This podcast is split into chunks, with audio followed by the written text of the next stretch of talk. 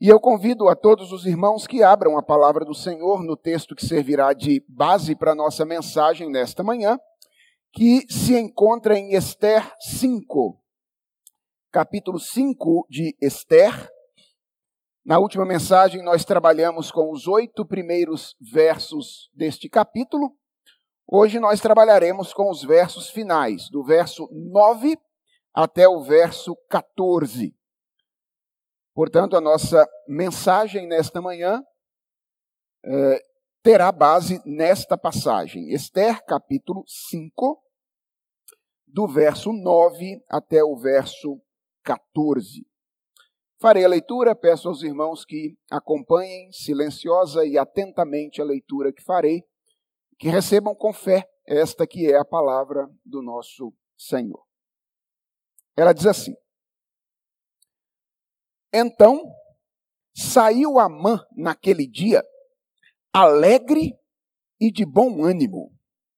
Quando viu, porém, Mordecai à porta do rei, e que não se levantara nem se movera diante dele, então se encheu de furor contra Mordecai. Amã, porém, se conteve e foi para casa, e mandou vir os seus amigos e a Zeres, sua mulher. Contou-lhes Amã a glória das suas riquezas e a multidão de seus filhos, e tudo em que o rei o tinha engrandecido, e como o tinha exaltado sobre os príncipes e servos do rei. Disse mais Amã: A própria rainha Esther a ninguém fez vir com o rei ao banquete que tinha preparado, senão a mim. E também para amanhã estou convidado por ela, juntamente com o rei. Porém, tudo isto não me satisfaz, enquanto vir o judeu Mordecai assentado à porta do rei. Então lhe disse Zeres, sua mulher, e todos os seus amigos: Faça-se uma forca de cinquenta côvados de altura, e pela manhã dize ao rei que nela enforquem Mordecai. Então entra alegre com o rei ao banquete. A sugestão foi bem aceita por Amã, que mandou levantar a forca. Irmãos, ao longo desta série de sermões do livro de Esther, eu tenho falado constantemente a vocês a respeito de uma tensão entre dois reinos: o reino de Deus e os reinos humanos. Mas, embora eu tenha falado sobre isso o tempo inteiro, o entendimento desse contraste é algo que me preocupa um pouco. Porque, geralmente, quando nós ouvimos essas expressões, reino de Deus e reinos humanos, nossa tendência é identificar imediatamente a primeira com a igreja e a segunda com o restante da vida. E daí, quando nós falamos sobre a necessidade de buscar em primeiro lugar o reino de Deus, a tendência da maioria de nós é pensar que isso significa reduzir a quantidade de coisas que nós fazemos fora da igreja e aumentar a quantidade de coisas que nós fazemos dentro da igreja. Mas a pergunta é: seria isso mesmo? Quando nós falamos a respeito da tensão que existe entre o reino de Deus e os reinos humanos, é a respeito de dois ambientes diferentes que nós estamos falando. Hoje eu quero mostrar a vocês, através da exposição desta passagem, que a questão é um pouco mais complexa. E que essas expressões não têm a ver principalmente com dois ambientes, mas com duas condições espirituais que determinam o nosso procedimento em qualquer ambiente em que nós estejamos. Na última mensagem, em que eu expus a vocês os oito primeiros versículos deste, capítulo, nós vimos que Esther cumpriu a promessa que ela havia feito a Mordecai e adentrou à presença de Assuero a fim de interceder pelos judeus. E ao contrário do que era esperado, porque as pessoas que adentravam a presença do rei da Pérsia sem ser chamado morriam, Esther achou favor da parte de Assuero. O texto diz que ela não apenas teve a sua vida poupada pelo rei, mas ela foi recebida por ele com extrema boa vontade. Deus tem o coração dos reis nas suas mãos e ele inclina o coração dos reis para onde ele quer. Nós vimos também que a manifestação do favor de Deus em relação a Esther não fez com que ela se tornasse uma pessoa irresponsável. Ou seja, ela não olhou para aquela situação e disse: já que Deus foi bom comigo, então tudo vai acontecer uh, daqui para frente de maneira tranquila. Não. Ao invés de se tornar irresponsável, Esther, diante da compreensão daquilo que Deus estava fazendo, agiu responsavelmente, com sabedoria, de modo astuto e de modo prudente, controlando as circunstâncias de um modo sutil, conduzindo Assuero a uma situação em que ele estivesse profundamente é, é, comprometido com aquilo que ela tinha para solicitar. Aquele monte de banquete nada mais era do que uma estratégia de alguém que tinha um plano e desejava comprometer Assuero com o seu pedido. Então, como acontece numa peça de teatro, em que os espectadores são conduzidos de uma cena a outra pelo fechar e abrir de cortinas, os versos finais do capítulo 5, eles voltam a nossa atenção de Esther para outra personagem dessa narrativa, que é Amã. Talvez sua pergunta seja qual é o papel desta passagem no fluxo da narrativa. A gente espera logo o que vai acontecer e então o autor coloca esse foco em Amã no final do capítulo 5. Eu creio, irmãos, que no fluxo da narrativa, esses versos possuem um papel relativamente secundário. Eles estão aqui quase que apenas para intensificar a ironia da divina comédia que será narrada no próximo capítulo. Você vai ver como é que a gente tem uma divina comédia narrada no capítulo 6, e esta passagem vai intensificar a ironia desta divina comédia. Mas eu creio que esta passagem tem um papel teológico muito importante, porque ela nos fornece uma imagem muito nítida de alguém que está vivendo em função de um reino humano. E o que eu quero fazer com vocês nesta manhã é exatamente destacar isso.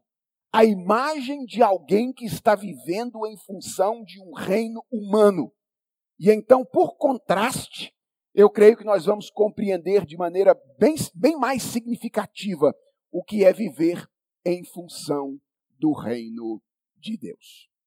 Bem, o, os fatos descritos aqui nesses versos, irmãos, mostram que Amã era um homem autocentrado.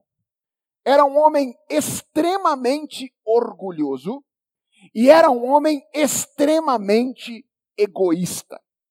Há duas coisas aqui nessa passagem que mostram isso para nós. A primeira delas é a instabilidade emocional desse homem. Você conseguiu perceber como ele era um homem instável emocionalmente? O texto começa aí no verso de número 9 dizendo que Amã saiu do banquete promovido por Esther radiante.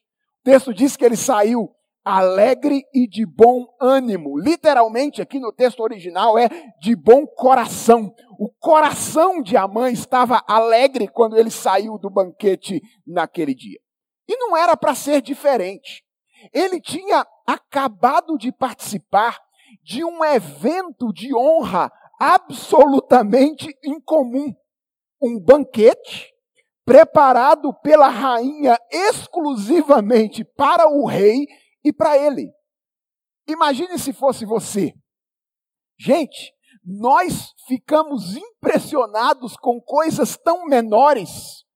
Nós não podemos trombar com uma celebridade instantânea num aeroporto ou num supermercado que a gente fica contando para todo mundo e mandando foto, não é verdade? Olha quem eu vi no aeroporto, olha quem eu vi no restaurante. Agora, imagine que você fosse convidado para um jantar com um presidente. Ou então para um pocket show exclusivo do seu cantor preferido. Ou então para uma reunião exclusiva com o papa da sua profissão. Minha pergunta é: como você sairia de um evento como esses? Foi assim, eufórico, radiante, quase explodindo, que Amã saiu do palácio naquele dia. Mas diz o texto que quando ele passou pela porta do palácio, ele cruzou com Mordecai, aquele judeu exilado que se recusava a reconhecer a autoridade dele. E o texto diz aí no verso de número 9 que isso provocou nele uma profunda alteração de humor. Diz o texto que passar por Mordecai na porta do palácio encheu Amã de furor. E essa declaração é uma clara indicação de que nós estamos di diante de um homem extremamente autocentrado, orgulhoso, egoísta, que estava vivendo em função de reconhecimento público. E quando ele não obtém aquilo que ele desejava obter, então o humor dele muda de maneira altamente significativa. Talvez você esteja se perguntando, mas pastor, desejar ser reconhecido é necessariamente algo pecaminoso? Mesmo desejar ser reconhecido, por exemplo, como um bom pai, ou como uma boa mãe, ou desejar ser reconhecido como um bom profissional, uma pessoa sábia, um amigo com quem se pode contar, mesmo isso é algo necessariamente ruim? E a resposta é: não. Deus nos criou à sua imagem e semelhança. Sabe o que isso significa? Significa que a razão maior da nossa existência é expressar a glória de Deus é funcionar como um meio através do qual a grandeza de Deus seja vista pela, pelas pessoas. E em algum nível, isso exige que sejamos reconhecidos. Então veja, não é necessariamente ruim desejar ser reconhecido como um bom pai, um bom marido, um bom profissional, uma pessoa sábia. Mas preste atenção, a linha entre o desejo legítimo de ser reconhecido e o anseio pecaminoso pelo reconhecimento é muito tênue. E há dois grandes sinais de que nós estamos ultrapassando essa linha. Como é que você pode saber que você está ultrapassando essa linha entre o desejo legítimo pelo reconhecimento e o amor, o apego pelo reconhecimento? O primeiro sinal é quando o reconhecimento se torna para nós o fim e não um meio. Preste atenção. No projeto original de Deus, nós desfrutamos de reconhecimento para que a verdadeira fonte de todo bem se torne conhecida. Ou seja, as pessoas nos reconhecem para saber que não há nada de bom em nós, mas Deus pode tornar pessoas em que não, não há nada bom, pessoas que fazem coisas significativas. O alvo final do projeto de Deus é a glória dele e não o nosso reconhecimento. Quando ser reconhecidos é um meio, ok, mas quando ser reconhecido se torna o alvo final para nós, então nós temos um sinal de que nós estamos lidando com um desejo pecaminoso. E o segundo sinal é quando nós desejamos ser reconhecidos, não como o que nós somos, mas como mais do que nós somos. Preste atenção. Nós somos imagem de Deus mas nós não somos o próprio Deus. Logo, nós podemos desfrutar de algum reconhecimento, mas nós nunca desfrutaremos de todo o reconhecimento. Isso é prerrogativa de Deus. O desejo de ser reconhecido, portanto, o desejo legítimo, ele implica ser reconhecidos como nós somos, pelo que somos, com as nossas riquezas e com as nossas pobrezas, com as nossas deficiências. Quando nós queremos ser reconhecidos por tudo e por todos, e por aquilo que nós não somos, então nós temos um sinal de que nós estamos experimentando um desejo pecaminoso pelo reconhecimento. As duas coisas podem ser vistas aqui em Amã. Amã era um homem que desejava ser reconhecido por tudo e por todos. Tanto que quando um único homem se recusou a reconhecê-lo, ele se sentiu incomodado a ponto de experimentar uma mudança drástica de humor. Isso tinha um peso tão grande para ele que o humor dele na vida era determinado pela maneira como as pessoas o reconheciam. Preste atenção, irmãos. Ele tinha acabado de desfrutar do reconhecimento do rei e da rainha. Mas não ser reconhecido por um judeu exilado determinava o seu estado de espírito. Isso é o que a idolatria faz conosco. Ela, ela nos torna escravos ela nos escraviza. Quando nós achamos que tudo aquilo de que nós precisamos é ser reconhecidos pelas pessoas, quando uma única pessoa não nos reconhece, então o nosso humor muda drasticamente. Mas eu disse que o fato de que Amã era autocentrado pode ser percebido por duas coisas. Qual é a segunda? É a maneira como Amã lidava com as suas emoções. Então, a primeira evidência de que Amã era um homem orgulhoso e autocentrado era o apego que ele tinha ao, ao reconhecimento. Mas agora, a maneira como ele lidava com as suas emoções é uma outra evidência disso. O texto diz aí no verso de número 10 que Amã se controlou de imediato, ele se conteve. Agora preste atenção: esse se conteve não significa que ele tinha conseguido resolver o problema a amargura estava lá no coração dele. E a amargura precisava ser de alguma forma tratada. E a mãe então resolve tratar a amargura do seu coração. A pergunta é: como? E olha o caminho escolhido por Amã o caminho da autoafirmação.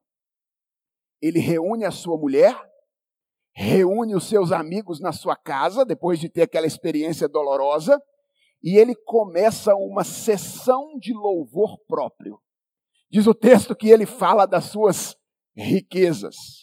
Não sei se você consegue imaginar a cena de Amã tentando resolver o incômodo do seu coração, reunindo a mulher e os seus amigos para começar a contar quem ele era. Ele começa pelas suas riquezas, e Amã era um homem extremamente rico. Lembre-se que quando Amã solicitou a Assuero a autorização para decretar a morte dos judeus, ele prometeu que pagaria ao tesouro da Pérsia um valor equivalente a mais da metade da receita bruta de impostos da Pérsia naquela ocasião. Então a gente está falando de um homem que tinha dinheiro. Depois Amã começa a falar da sua família, especialmente do número dos seus filhos. Naquela época, para os persas, como para os judeus, número de filhos era uma evidência do favor divino. Os persas acreditavam que quanto mais filhos, maior era o favor dos deuses. E a mãe então conta para sua esposa e para os seus amigos como ele era amado pelos deuses por causa do número de filhos que ele tinha. E a mãe depois começa a falar das suas posições do lugar de destaque que ele ocupava na política da Pérsia naquela ocasião, que Assuero havia o feito primeiro-ministro, tinha colocado sobre todos os outros servidores públicos e blá, blá, blá, blá, blá, e continua a contar aquelas histórias. E, e sim, eu estou falando que é blá, blá, blá, porque até aqui não tem nada de novidade. Talvez a mulher e os amigos de Amã estivessem cansados de ouvir isso que a mãe está contando aqui. É, essa não é uma reunião única, exclusiva na vida de Amã e dessas pessoas. Era, ao que tudo indica, um costume dele. É muito provável que eles já tivessem ouvido Amã se gabar dessas coisas bem mais de uma vez. E talvez você esteja se perguntando, mas pastor, essas coisas não eram verdadeiras? Ele não tinha mesmo dinheiro, muitos filhos e posição? E por acaso nós não devemos nos alegrar com os recursos que Deus nos dá, com a família que Ele nos permite construir, com as posições que Ele uh, nos permite ocupar? E a resposta é sim, para as duas perguntas. Amã tinha todas essas coisas e é legítimo nos alegrarmos pelo bem que Deus nos faz. Mas prestem atenção, irmãos. Não é isto que a mãe está fazendo aqui. Você ouviu falar em Deus em algum momento? Você o ouviu agradecer em algum momento? Você o ouviu reconhecer que o que ele tinha era dádiva? O que a mãe está fazendo aqui não é um culto de gratidão. Se fosse, seria a ele próprio.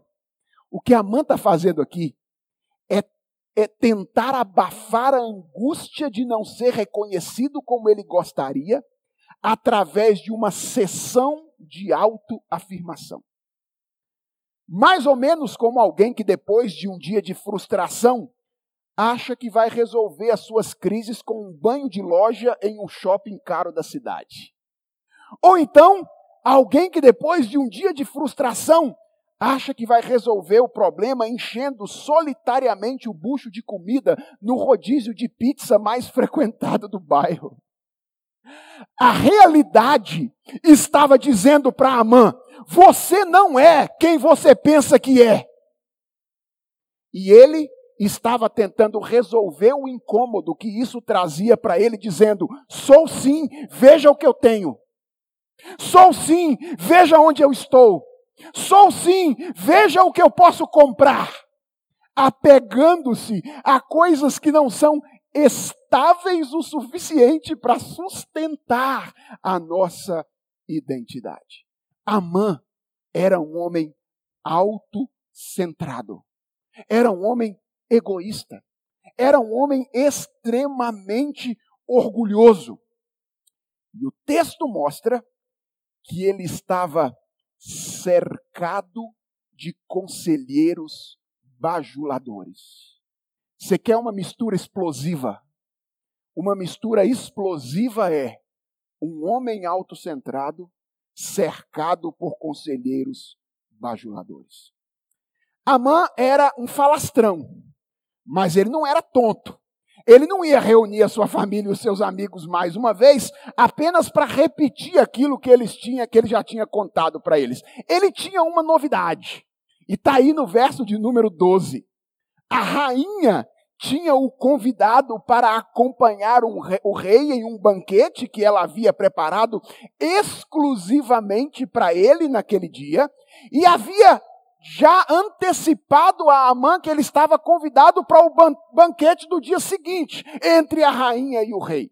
Brincando com vocês um pouquinho, eu não sei se é muita vantagem servir de vela no jantar romântico entre o rei e a rainha, mas gente autocentrada não costuma perceber inconvenientes quando o seu ego está sendo massageado. O que a Amã estava fazendo lá era isso, sem contar que ele estava sendo de alguma forma manipulado pela própria astúcia de Esther. Mas sabe o que me chama a atenção aqui?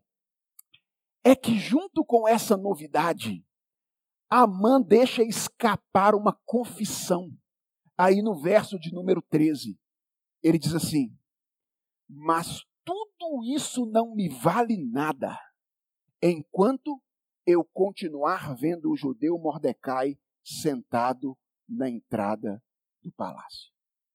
Irmãos, aqui está outra coisa que a idolatria faz conosco. Ela nos transforma em pessoas obsessivas. Ela nos transforma em pessoas compulsivas. Que não encontram descanso enquanto não conseguem aquilo que desejam. E dependendo do comprometimento que nós temos com a idolatria, não importa se o desejo é legítimo ou não, se nós vamos respeitar o espaço dos outros ou não, frequentemente, para alcançar o que desejamos de maneira idólatra, nós ferimos as pessoas, nós ah, ultrapassamos os limites, nós tomamos decisões que não agradam a Deus. E quando nós conseguimos, nós experimentamos alguma satisfação por algum tempo, mas logo nós estamos vazios de novo, porque o que nós encontramos não é aquilo de que de fato nós precisamos. Gente, esse era um momento chave na trajetória de Amã. Eu sei, ele é um personagem meio antipático na história, então a gente tem dificuldade de ser misericordioso com ele.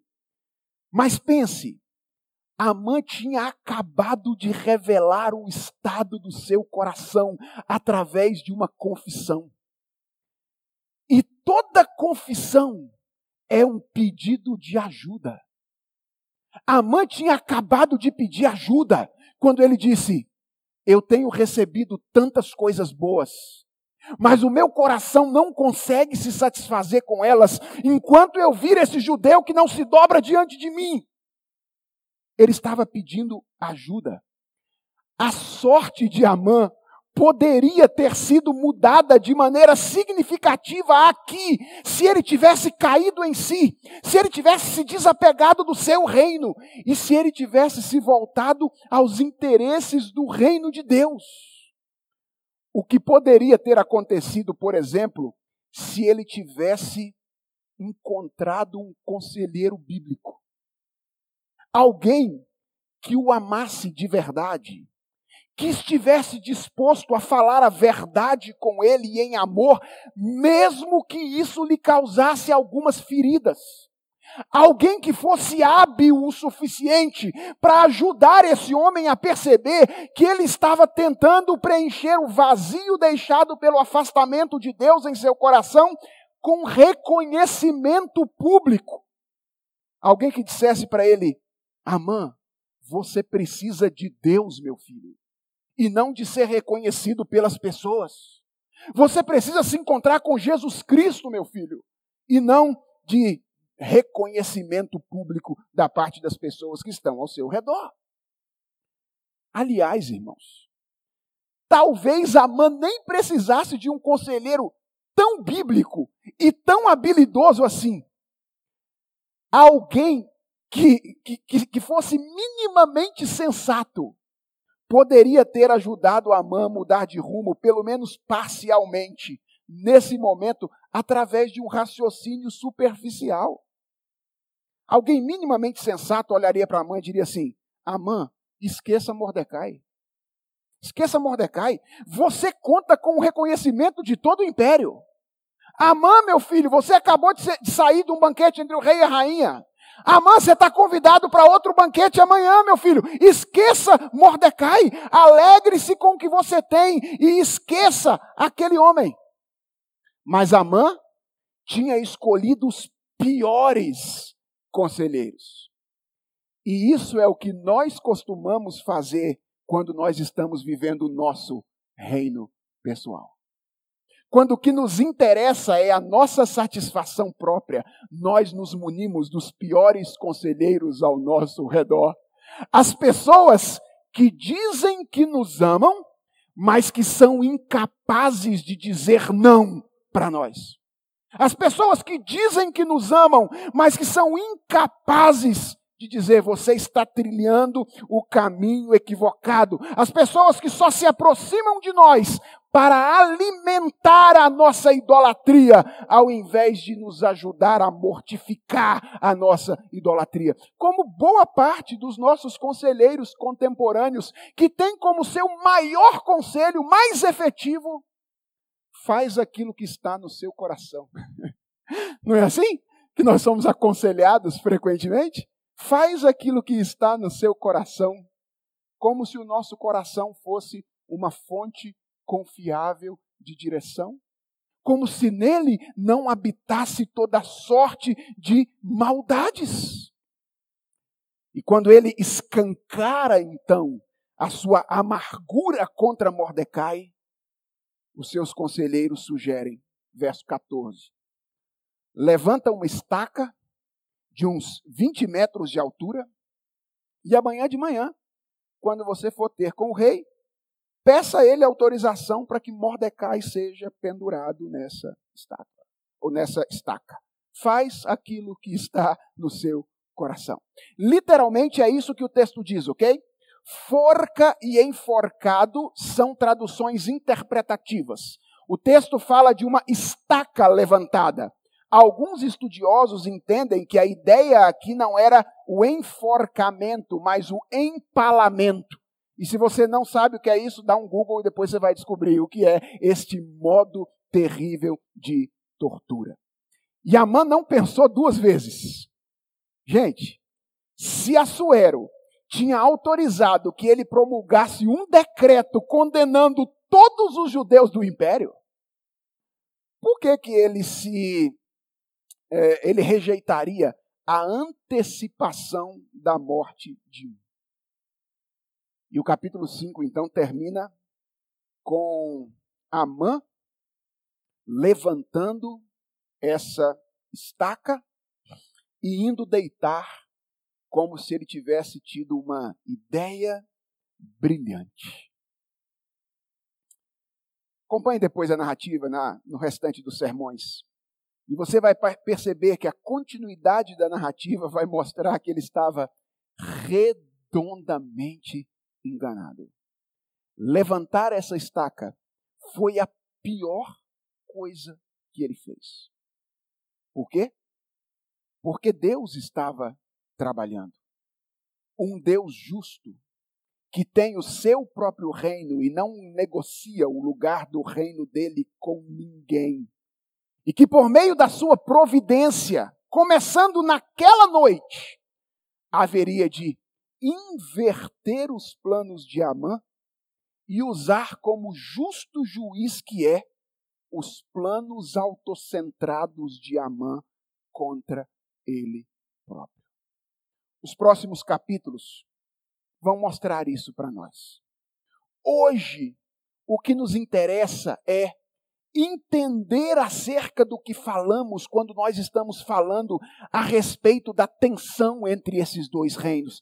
Você entende agora melhor o que nós estamos falando quando nós contrastamos ser cidadão do reino de Deus com ser cidadão dos reinos humanos?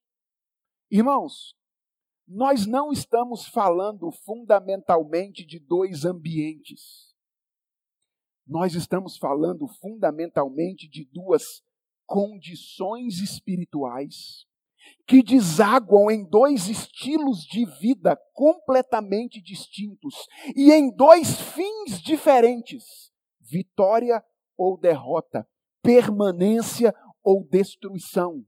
Atenção, reino tem a ver com autoridade. Essa é a questão primordial. Não é onde nós estamos. Se no trabalho, em casa, na igreja, na escola, no escritório, na internet, no comércio ou num parque de diversão. É diante de quem nós estamos. A quem nós estamos servindo.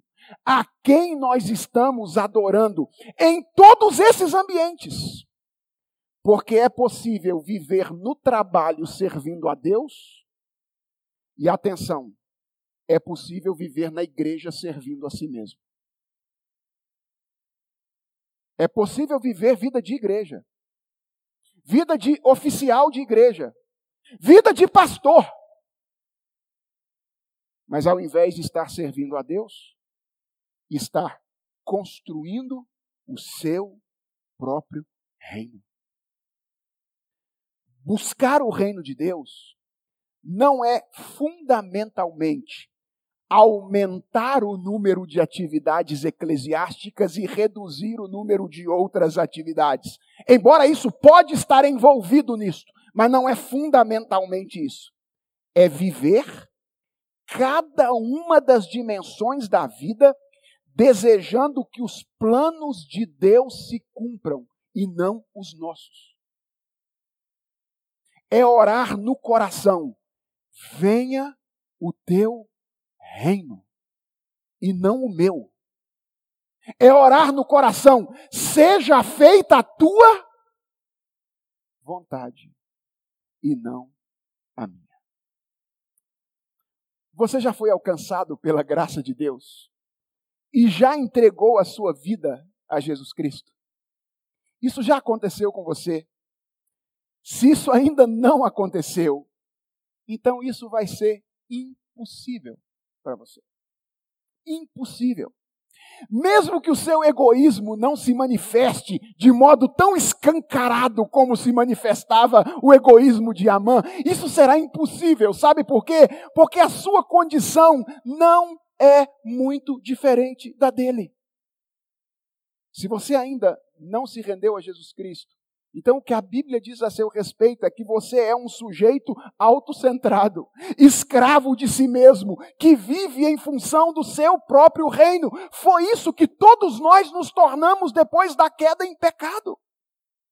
E se este é o seu caso, eu quero encorajar você nesta manhã a se arrepender dos seus pecados e a receber a Jesus Cristo como o seu Salvador e o seu Senhor. Esse é o único caminho para que você deixe a escravidão do seu império pessoal e experimente a liberdade de viver em função do reino de Deus. Se você deseja conhecer o que é viver satisfeito em Deus, ao invés de viver tentando satisfazer-se com a vida, então só existe um caminho. Arrependa-se dos seus pecados. Creia em Jesus Cristo e o receba como Salvador e Senhor da sua vida. Agora, se você já fez isso, presta atenção no que eu passo a dizer agora. O fato de eu e você já termos sido alcançados pela graça de Deus, e já termos nos rendido a Cristo em arrependimento e fé, nos livra da escravidão da idolatria. Mas atenção, não nos livra definitivamente de cairmos neste pecado. Amã, como eu disse, é um personagem muito antipático na história. Por isso, nós não costumamos nos identificar com ele. Mas, irmãos, a verdade, a verdade é que muito das lutas de Amã resguardam semelhança com algumas das lutas que nós enfrentamos.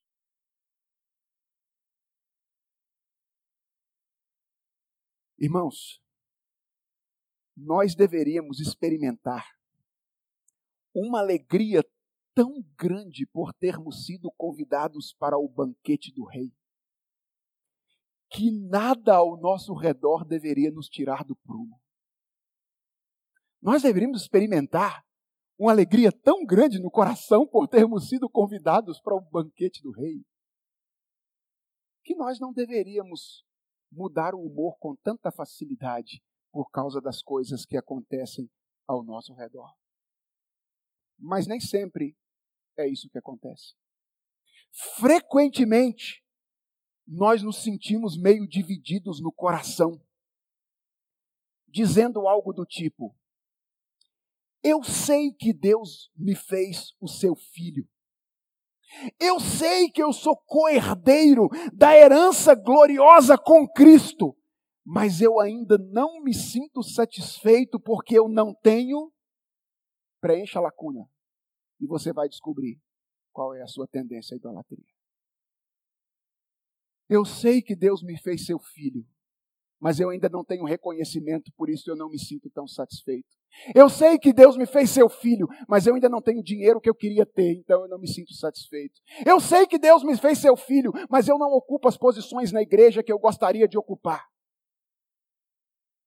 Quantas vezes isso acontece conosco também? Nós continuamos precisando de transformação.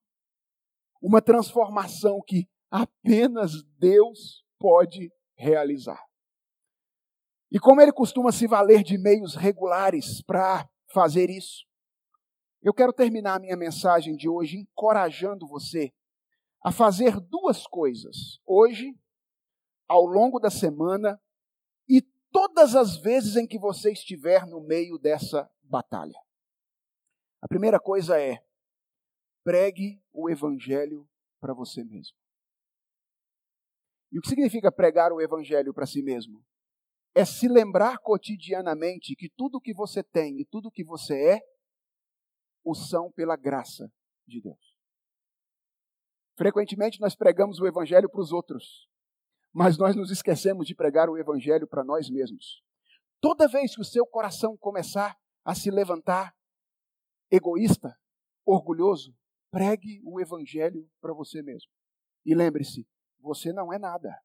Você não é ninguém. Você não tem nada que você não, re... não, não tenha recebido. Tudo que você tem e tudo que você é é obra da graça de Deus na sua vida. Pregue o evangelho para você mesmo. E a segunda dica prática é: encha-se de bons conselheiros. A Bíblia diz que o nosso coração é enganoso. Sabe o que isso significa? É que o nosso coração, ele nos coloca no meio de situações em que nós mesmos não percebemos o orgulho e o egoísmo do nosso coração. Sabe quem é o último a perceber que ele está sendo enredado por uma idolatria? É o idólatra. É o idólatra. Eu não quero me defender, não, pastor. Se defende o tempo inteiro. Nós somos assim. O nosso coração é assim. Você precisa ter pessoas ao seu lado que digam não a você que digam a você: não ande por esse caminho. E não ache que essas pessoas são pessoas que estão prejudicando você. A Bíblia diz que são leais às feridas feitas pelos que amam. Esposas, vocês não podem dizer só sim para o marido de vocês o tempo inteiro. Eles precisam ouvir de vocês: você está caminhando por um caminho equivocado. Cuidado por esse caminho que você está tomando aqui. Vocês são auxiliadoras dos seus maridos. Maridos, suas esposas não podem ouvir o tempo inteiro sim de vocês. Elas precisam que vocês pastoreiem o coração delas e digam: olha, esse caminho não é o caminho adequado. Aquele não é o caminho adequado. Pastores, presbíteros, diáconos, membros da igreja, nós precisamos uns dos outros, dentre outras coisas para chamar a nossa atenção para os caminhos equivocados que eventualmente nós possamos tomar. Quando as pessoas dizem não a nós e nos livram de cair em precipícios dirigidos pela nossa idolatria, elas são a manifestação da graça e do amor de Deus em nosso favor. Então pregue o evangelho para você mesmo e encha-se de bons conselheiros, pessoas que amam você de verdade e que estejam dispostas a falar a verdade em amor. Vamos orar? Senhor nosso Deus, obrigado por esse relato da vida deste homem do passado que ilustra tão bem o que significa viver em função do seu reino pessoal. Senhor, nós queremos reconhecer diante de Ti que isso foi o que o pecado fez conosco. Ele transformou pessoas que foram criadas para serem centradas em Ti, em pessoas centradas em si mesmas. Nós queremos, ó Deus, reconhecer que fomos alcançados pela Tua graça. Louvado sejas pela obra que Tu já começaste a fazer em nosso coração. Obrigado, Senhor, porque para nós essa não é uma condição definitiva. Nós não somos mais escravos dos ídolos. Mas, Senhor, nós queremos reconhecer diante de Ti que algumas vezes nós ainda damos ouvidos à voz que quer levantar-se no nosso coração para assumir o trono de novo. E nós queremos reconhecer diante do Senhor a nossa dependência da tua palavra, a nossa dependência do teu Espírito Santo e pedir ao Senhor: mortifica o eu em nosso coração. E nos ensina, Senhor, a viver o reino de Deus e não o nosso próprio reino em todos os lugares onde o Senhor nos colocar. E que assim a beleza do Senhor, a glória do Senhor seja vista em nós e leve outras pessoas a reconhecer que o Senhor é a única fonte de satisfação que nós temos neste mundo. É a oração que nós te fazemos, em nome de Jesus Cristo. Amém.